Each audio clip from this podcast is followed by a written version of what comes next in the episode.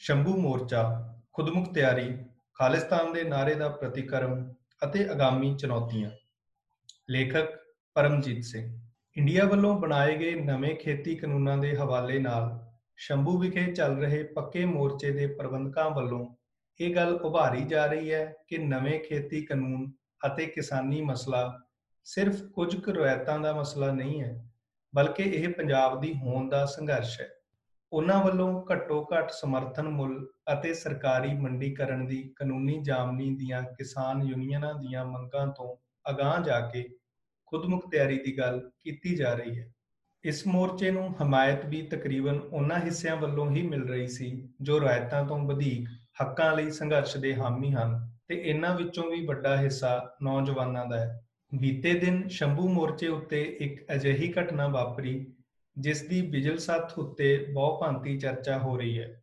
ਮੋਰਚੇ ਦਾ ਪ੍ਰਬੰਧ ਕਰਨ ਵਾਲੀ ਪੰਚਾਇਤ ਦੇ ਇੱਕ ਜੀ, ਵਕੀਲ ਹਾਕਮ ਸਿੰਘ ਨੇ ਇੱਕ ਨੌਜਵਾਨ ਵੱਲੋਂ ਖਾਲਿਸਤਾਨ ਦੇ ਨਾਰੇ ਲਾਉਣ ਉੱਤੇ ਉਸ ਨੂੰ ਫੜ ਕੇ ਪੁਲਿਸ ਦੇ ਹਵਾਲੇ ਕਰ ਦਿੱਤਾ ਅਤੇ ਉਸ ਖਿਲਾਫ ਪੁਲਿਸ ਕਾਰਵਾਈ ਦੀ ਮੰਗ ਕੀਤੀ। ਬਿਜਲ ਸੱਤ ਉੱਤੇ ਹੋ ਰਹੀਆਂ ਟਿੱਪਣੀਆਂ ਬਾਰੇ ਚਰਚਾ ਕਰਨ ਜਾਂ ਕਿਸੇ ਤਰ੍ਹਾਂ ਦੀ ਫੈਸਲਾਬਾਜ਼ੀ ਦੀ ਬਜਾਏ ਇੱਥੇ ਇਸ ਘਟਨਾ ਤੋਂ ਉਜਾਗਰ ਹੋਏ ਕੁਝ ਅਹਿਮ ਪੱਖਾਂ ਬਾਰੇ ਵਿਚਾਰ ਕਰਨ ਦੀ ਕੋਸ਼ਿਸ਼ ਕੀਤੀ ਜਾਵੇਗੀ। ਪਹਿਲਾ ਪੱਖ ਮੋਰਚੇ ਦੇ ਪ੍ਰਬੰਧ ਨਾਲ ਜੁੜਦਾ ਹੈ। ਅਜੇ ਜਦੋਂ ਕਿ ਮੌਜੂਦਾ ਸੰਘਰਸ਼ ਬਾਰੇ ਰਾਜਤੰਤਰ ਨੇ ਕਿਸੇ ਵੀ ਤਰ੍ਹਾਂ ਦੀ ਸਿੱਧੀ ਰਣਨੀਤੀ ਤੇ ਕਾਰਵਾਈ ਦਾ ਪ੍ਰਗਟਾਵਾ ਨਹੀਂ ਕੀਤਾ, ਤਾਂ ਮੁਕਾਬਲਤਨ ਸੰਘਰਸ਼ ਦਾ ਸੁਖਾਵਾਂ ਦੌਰ ਹੀ ਚੱਲ ਰਿਹਾ ਹੈ। ਸ਼ੰਭੂ ਮੋਰਚੇ ਵੱਲੋਂ ਕੇਂਦਰੀ ਨੁਕਤਾ ਬਣਾਇਆ ਜਾ ਰਿਹਾ ਖੁਦਮੁਖਤਿਆਰੀ ਦਾ ਵਿਰਤਾਂਤ ਸਟੇਟ ਤੋਂ ਇਲਾਵਾ ਹੋਰ ਬਹੁਤ ਸਾਰੇ ਹਿੱਸਿਆਂ ਨੂੰ ਮੁਆਫਕ ਨਹੀਂ ਬੈਠਦਾ। ਇਸ ਲਈ ਇਸ ਵਰਤਾਂਤ ਦੁਆਲੇ ਮੋਰਚਾ ਚਲਾਉਣ ਵਾਲਿਆਂ ਲਈ ਵੱਡੀ ਪਰਖ ਹਾਲੀ ਆਉਣੀ ਹੈ। ਹਾਲ ਦੀ ਘੜੀ ਤਾਂ ਇਸ ਵਿਚਾਰ ਕਰਕੇ ਉਹਨਾਂ ਨੂੰ ਹਮਾਇਤ ਹੀ ਮਿਲ ਰਹੀ ਹੈ। ਇਹ ਗੱਲ ਵੀ ਹੈ ਕਿ ਆਉਣ ਵਾਲੀਆਂ ਪਰਖਾਂ ਨੂੰ ਇਮਾਨਦਾਰੀ, ਸੁਹਿਰਦਤਾ ਅਤੇ ਠਰਮੇ ਦੇ ਬੁਨਿਆਦੀ ਗੁਣਾਂ ਦੇ ਨਾਲ-ਨਾਲ ਸਿਆਸੀ ਸੂਝ ਦੀ ਦ੍ਰਿੜਤਾ ਨਾਲ ਹੀ ਮੁਖਾਤਬ ਹੋਇਆ ਜਾ ਸਕਦਾ ਹੈ। ਜਿਵੇਂ-ਜਿਵੇਂ ਪਰਖ ਪ੍ਰਚੰਡ ਹੁੰਦੀ ਜਾਵੇਗੀ, ਸਿਆਸੀ ਸੂਝ ਦੀ ਦ੍ਰਿੜਤਾ ਦੀ ਭੂਮਿਕਾ ਉਨੀ ਹੀ ਵੱਧਦੀ ਜਾਵੇਗੀ। ਬੀਤੇ ਦਿਨ ਦੀ ਘਟਨਾ ਮੋਰਚੇ ਦੇ ਪ੍ਰਬੰਧਕਾਂ ਦੀ ਸਿਆਸੀ ਸੂਝ ਦੀ ਦ੍ਰਿੜਤਾ ਨੂੰ ਸਵਾਲਾਂ ਦੇ ਘੇਰੇ ਵਿੱਚ ਲਿਆਉਂਦੀ ਹੈ, ਜਿਸ ਬਾਰੇ ਉਹਨਾਂ ਨੂੰ ਗੰਭੀਰਤਾ ਨਾਲ ਸੋਚਣ ਦੀ ਲੋੜ ਹੈ। ਦੂਜਾ ਮਸਲਾ ਖਾਲਿਸਤਾਨ ਦੇ ਨਾਰੇ ਬਾਰੇ ਅਜਿਹੇ ਨਿਖੇਧੀਯੋਗ ਅਤੇ ਸਰਾਸਰ ਗਲਤ ਪ੍ਰਤੀਕਰਮ ਦੇ ਇਜ਼ਹਾਰ ਦਾ ਹੈ। ਇਸ ਬਾਰੇ ਇੱਕ ਪੱਖ ਤਾਂ ਇਹ ਹੈ ਕਿ ਇਹ ਵਤੀਰਾ ਵਿਚਾਰਾਂ ਦੇ ਪ੍ਰਗਟਾਵੇ ਦੀ ਆਜ਼ਾਦੀ ਤੋਂ ਮੁਨਕਰ ਹੋਣ ਵਾਲਾ ਹੈ। ਜਿਸ ਸਟੇਟ ਜਾਂ ਹਕੂਮਤ ਦੇ ਧੱਕੇ ਵਿਰੁੱਧ ਆਵਾਜ਼ ਚੁੱਕਣ ਦੀ ਮੋਰਚੇ ਵੱਲੋਂ ਗੱਲ ਕੀਤੀ ਜਾ ਰਹੀ ਹੈ ਆਪਣੇ ਤੋਂ ਵੱਖਰੇ ਵਿਚਾਰਾਂ ਵਾਲਿਆਂ ਨਾਲ ਉਸ ਹਕੂਮਤ ਜਿਹਾ ਹੀ ਵਿਹਾਰ ਕਰਨਾ ਜਾਂ ਉਹਨਾਂ ਵਿਰੁੱਧ ਉਸੇ ਹਕੂਮਤ ਕੋਲ ਸ਼ਿਕਾਇਤਾਂ ਕਰਕੇ ਕਾਰਵਾਈ ਦੀ ਮੰਗ ਕਰਨੀ ਬਹੁਤ ਗੰਭੀਰ ਸਵਾਲ ਖੜੇ ਕਰਦੇ ਹਨ। ਵਿਚਾਰਾਂ ਦੇ ਪ੍ਰਗਟਾਵੇ ਦਾ ਹਾਮੀ ਕੋਈ ਵੀ ਵਿਅਕਤੀ ਅਜਿਹੇ ਰਵੱਈਏ ਨੂੰ ਸਹੀ ਨਹੀਂ ਠਹਿਰਾ ਸਕਦਾ, ਬਲਕਿ ਇਸ ਦੀ ਨਖੇਦੀ ਅਤੇ ਵਿਰੋਧ ਹੀ ਕਰੇਗਾ। ਦੂਜਾ ਪੱਖ ਇਹ ਹੈ ਕਿ ਅਜਿਹੇ ਪ੍ਰਤੀਕਰਮ ਦੇ ਕਈ ਕਾਰਨ ਹੋ ਸਕਦੇ ਨੇ। ਅਜਿਹਾ ਪ੍ਰਤੀਕਰਮ ਇੰਡੀਅਨ ਨੈਸ਼ਨਲਿਜ਼ਮ ਦੇ ਪ੍ਰਭਾਵ ਦਾ ਨਤੀਜਾ ਵੀ ਹੋ ਸਕਦਾ ਹੈ। ਕਿਸੇ ਦੇ ਖਾਲਿਸਤਾਨ ਦੇ ਵਿਰੋਧੀ ਨਿੱਜੀ ਵਿਚਾਰਾਂ ਦਾ ਨਤੀਜਾ ਵੀ ਹੋ ਸਕਦਾ ਹੈ। ਮੋਰਚੇ ਦੀ ਰਣਨੀਤੀ ਦਾ ਹਿੱਸਾ ਵੀ ਹੋ ਸਕਦਾ ਹੈ ਜਾਂ ਫਿਰ ਬੀਤੇ ਦੇ ਤਸ਼ੱਦਦ ਦੇ ਮਾਨਸਿਕ ਦਬਾਅ ਜਾਂ ਡਰ ਦਾ ਪ੍ਰਗਟਾਵਾ ਵੀ ਹੋ ਸਕਦਾ ਹੈ ਜਾਂ ਇਸ ਦੇ ਹੋਰ ਕਾਰਨ ਵੀ ਹੋ ਸਕਦੇ ਨੇ। ਇਸ ਮਾਮਲੇ ਵਿੱਚ ਕੋਈ ਤਟਫਟ ਨਤੀਜਾ ਤਾਂ ਨਹੀਂ ਕੱਢਿਆ ਜਾ ਸਕਦਾ, ਪਰ ਇਸ ਮਾਮਲੇ ਵਿੱਚ ਮੋਰਚੇ ਦੇ ਪ੍ਰਬੰਧਕਾਂ ਨੂੰ ਆਪਣੀ ਸਥਿਤੀ ਸਪਸ਼ਟ ਕਰਨੀ ਚਾਹੀਦੀ ਹੈ। ਜਿਸ ਤੋਂ ਬਾਅਦ ਸਥਿਤੀ ਵਧੇਰੇ ਸਪਸ਼ਟ ਹੋ ਸਕੇਗੀ। ਤੀਜਾ ਅਹਿਮ ਮਸਲਾ ਖੁਦਮੁਖਤਿਆਰੀ ਦੇ ਵਿਰਤਾਂਤ ਨਾਲ ਜੁੜਿਆ ਹੋਇਆ ਹੈ।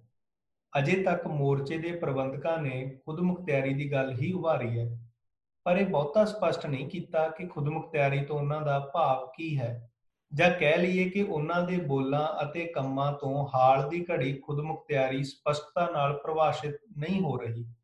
ਸ਼੍ਰੋਮਣੀ ਅਕਾਲੀ ਦਲ ਨੇ ਜਿਸ ਖੁਦਮੁਖਤਿਆਰੀ ਲਈ ਸੰਘਰਸ਼ ਲੜਿਆ ਉਹ ਵੱਧ ਅਧਿਕਾਰਾਂ ਲਈ ਸੀ ਪਰ ਉਸ ਦਾ ਵੀ ਇੱਕੋ ਅਕੈਰਾ ਰੂਪ ਨਹੀਂ ਸੀ ਉਸ ਖੁਦਮੁਖਤਿਆਰੀ ਦਾ ਇੱਕ ਰੂਪ 1973 ਵਾਲਾ ਸਰਦਾਰ ਕਪੂਰ ਸਿੰਘ ਹੋਰਾਂ ਵੱਲੋਂ ਤਿਆਰ ਕੀਤਾ ਆਨੰਦਪੁਰ ਸਾਹਿਬ ਦਾ ਮਤਾ ਸੀ ਜੋ ਕਿ ਸਿੱਖਾਂ ਦੀ ਖਾਸ ਸਿਆਸੀ ਪਛਾਣ ਨੂੰ تسلیم ਕਰਨ ਅਤੇ ਉਸ ਦੀ ਮਾਨਤਾ ਦੇ ਪ੍ਰਗਟਾਵੇ ਵਜੋਂ ਖਾਸ ਸਿਆਸੀ ਪ੍ਰਬੰਧ ਸਿਰਜਣ ਦੇ ਨੁਕਤੇ ਉੱਤੇ ਕੇਂਦਰਿਤ ਸੀ ਇਸ ਦਾ ਦੂਜਾ ਰੂਪ 1978 ਦਾ ਆਨੰਦਪੁਰ ਸਾਹਿਬ ਦਾ ਮਤਾ ਸੀ ਜੋ ਕਿ ਵੱਧ ਅਧਿਕਾਰਾਂ ਦੀ ਗੱਲ ਕਰਦਾ ਸੀ ਅਤੇ ਜਿਸ ਵਿੱਚ ਪੰਜਾਬ ਦੀਆਂ ਰਾਜਨੀਤਿਕ, ਸਮਾਜਿਕ, ਸੱਭਿਆਚਾਰਕ ਅਤੇ ਆਰਥਿਕ ਮੰਗਾਂ ਸ਼ਾਮਲ ਸਨ।